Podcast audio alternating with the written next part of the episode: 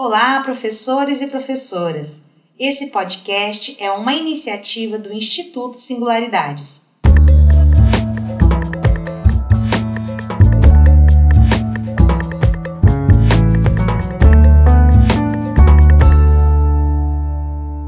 Eu sou a professora Carolina Costa Cavalcante e esse é um episódio do podcast do curso Metodologias Ativas, Princípios, Práticas e Tecnologias. Esse curso foi concebido por mim e pelo Instituto Singularidades, e é um prazer poder trazer para você esse tema. Eu sou doutora em Educação pela USP e tenho pesquisado em minha trajetória acadêmica e profissional temas como aprendizagem baseada em problemas, metodologias inovadoras, design thinking e formação de professores. Essa série é composta por sete episódios e o objetivo é ajudar você, professor e professora, adotar as metodologias ativas para inovar no seu dia a dia na escola.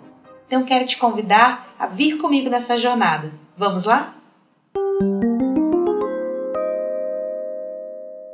Nesse podcast, a gente vai falar sobre as abordagens pedagógicas que embasam a aprendizagem ativa. Por que, a gente escolheu esse tema, né? Porque, olha, depois de muitos séculos de uma educação centrada no ensino, Muitos têm visto nas metodologias ativas um caminho alternativo, uma forma diferente da gente pensar a educação. Uma educação inovadora que engaja os alunos a serem protagonistas da sua aprendizagem. E por que essa crença existe? Porque existem teorias, abordagens educacionais que fundamentam a aprendizagem ativa. Então vamos entender um pouquinho o que são essas abordagens, o que são essas teorias e qual o papel delas no processo da aprendizagem ativa. Bom, primeiramente é importante dizer que todas as pessoas que querem implementar um programa, uma atividade centrada nas metodologias ativas, devem reconhecer que a aprendizagem é um processo complexo. Não é? É um processo que pode ocorrer de diversas formas, cada pessoa provavelmente tem uma preferência na forma de aprender, e a gente encontra, exatamente por conta dessa complexidade na teoria, diversas visões de como as pessoas aprendem. E hoje eu gostaria de apresentar três abordagens teóricas que são fundamentadas lá no campo da educação, que fundamentam o campo da educação e que, ao meu ver, são a base para a gente entender um pouquinho das metodologias ativas da aprendizagem. Eu estou me referindo ao cognitivismo, ao socioconstrutivismo e ao conectivismo. Bom, a primeira abordagem é a cognitivista e ela busca entender o processo mental do aprendiz. Isso quer dizer, a cognição, como os comportamentos decorrentes da sua interação com o mundo afetam a sua aprendizagem. E os teóricos dessa linha, né, os cognitivistas, eles pesquisam como as pessoas percebem, processam, recuperam, armazenam, codificam as informações e utilizam tudo isso em sua estrutura mental de representações. E esses teóricos falam que uma pessoa aprende quando ela interage com o meio externo e quando esse meio dá feedback, porque aí ela pode formular hipóteses, ela pode refletir e tirar conclusões sobre as suas atitudes, sobre as suas crenças. Então a gente pode dizer que a grande contribuição dessa abordagem, né, para que a gente aplique nas metodologias ativas, é porque ela nos ajuda a entender os processos internos, mentais de como as pessoas organizam o conhecimento. O teórico cognitivista David Ausubel ele destaca o conceito de aprendizagem significativa, que é um conceito muito importante para embasar o uso de metodologias ativas na educação. E ele fala o seguinte, que o aprendiz ele vai atribuir significado àquilo que aprende se ele puder articular novas informações a conceitos pré-existentes lá na sua estrutura cognitiva. E ele propôs algumas condições que são muito importantes para que essa aprendizagem aconteça.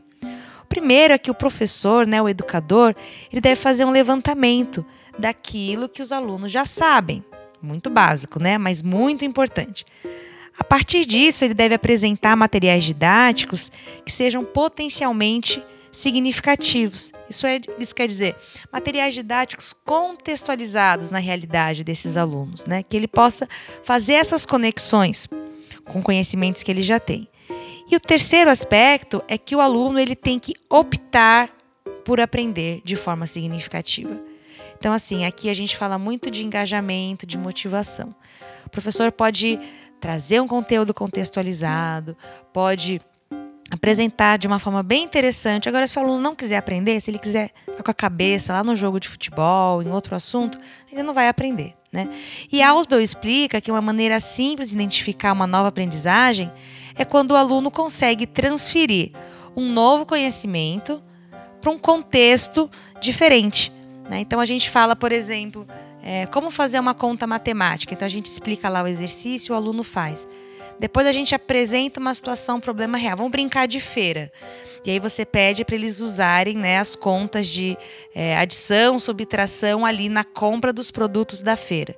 Quando o aluno consegue transpor para esse novo contexto uma aprendizagem, então a gente pode dizer que ele realmente aprendeu.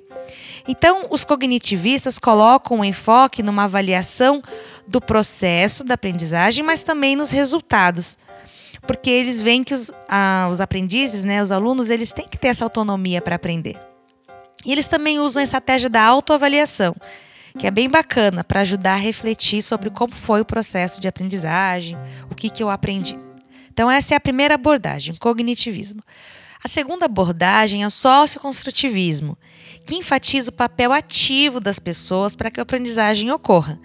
Essa visão defende que a gente não aprende só pela transmissão de informações ou pela memorização, mas também pela construção de novos conhecimentos, especialmente quando essa construção ocorre a partir da interação com outras pessoas. E aí a gente tem um trabalho super importante do psicólogo russo Vygotsky, que propôs que a partir de hábitos sociais e de um ambiente específico, cultural, é, que a gente vai estruturar o nosso pensamento. E ele fala o seguinte, que o ambiente onde a gente vive e a nossa história de vida, eles são muito importantes para que a gente se desenvolva intelectualmente, para que a gente aprenda e para que a gente possa construir novos saberes.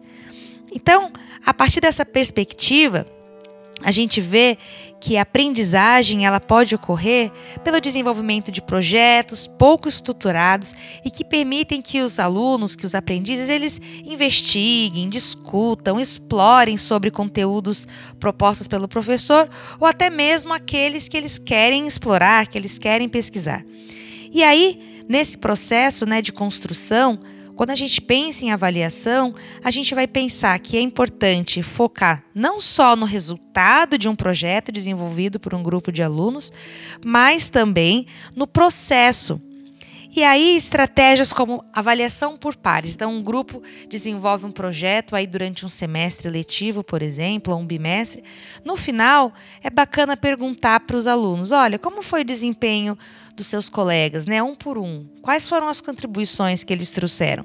Mas também fazer que o aluno reflita sobre o que ele trouxe de contribuição para o grupo no desenvolvimento desse projeto.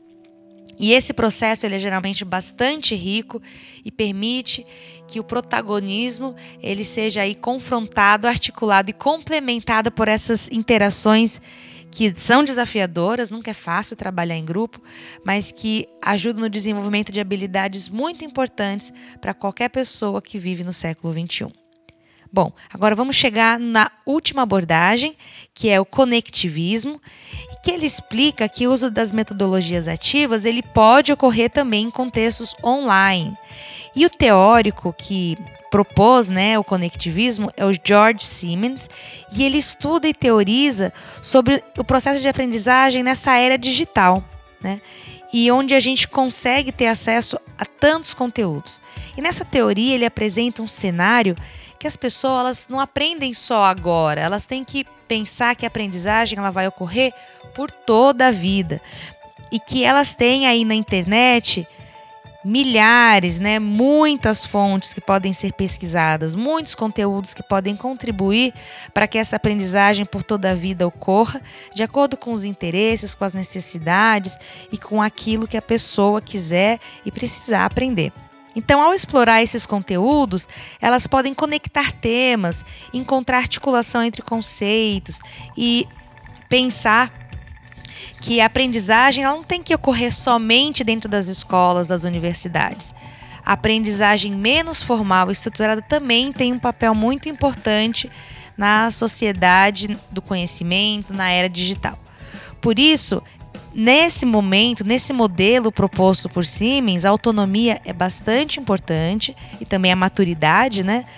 Para aqueles que querem aprender e também aqueles que querem se conectar com outras pessoas que têm interesses por temas semelhantes e assim a construção de conhecimento também pode acontecer de forma colaborativa em espaços digitais. Bom, foi muito legal, muito importante a gente é, se aprofundar e conhecer um pouquinho das abordagens pedagógicas que fundamentam o uso de metodologias ativas, é, adoção de estratégias ativas de aprendizagem. E a gente tem muito mais para falar sobre esse assunto. A gente espera vocês no nosso próximo podcast. Até lá, grande abraço.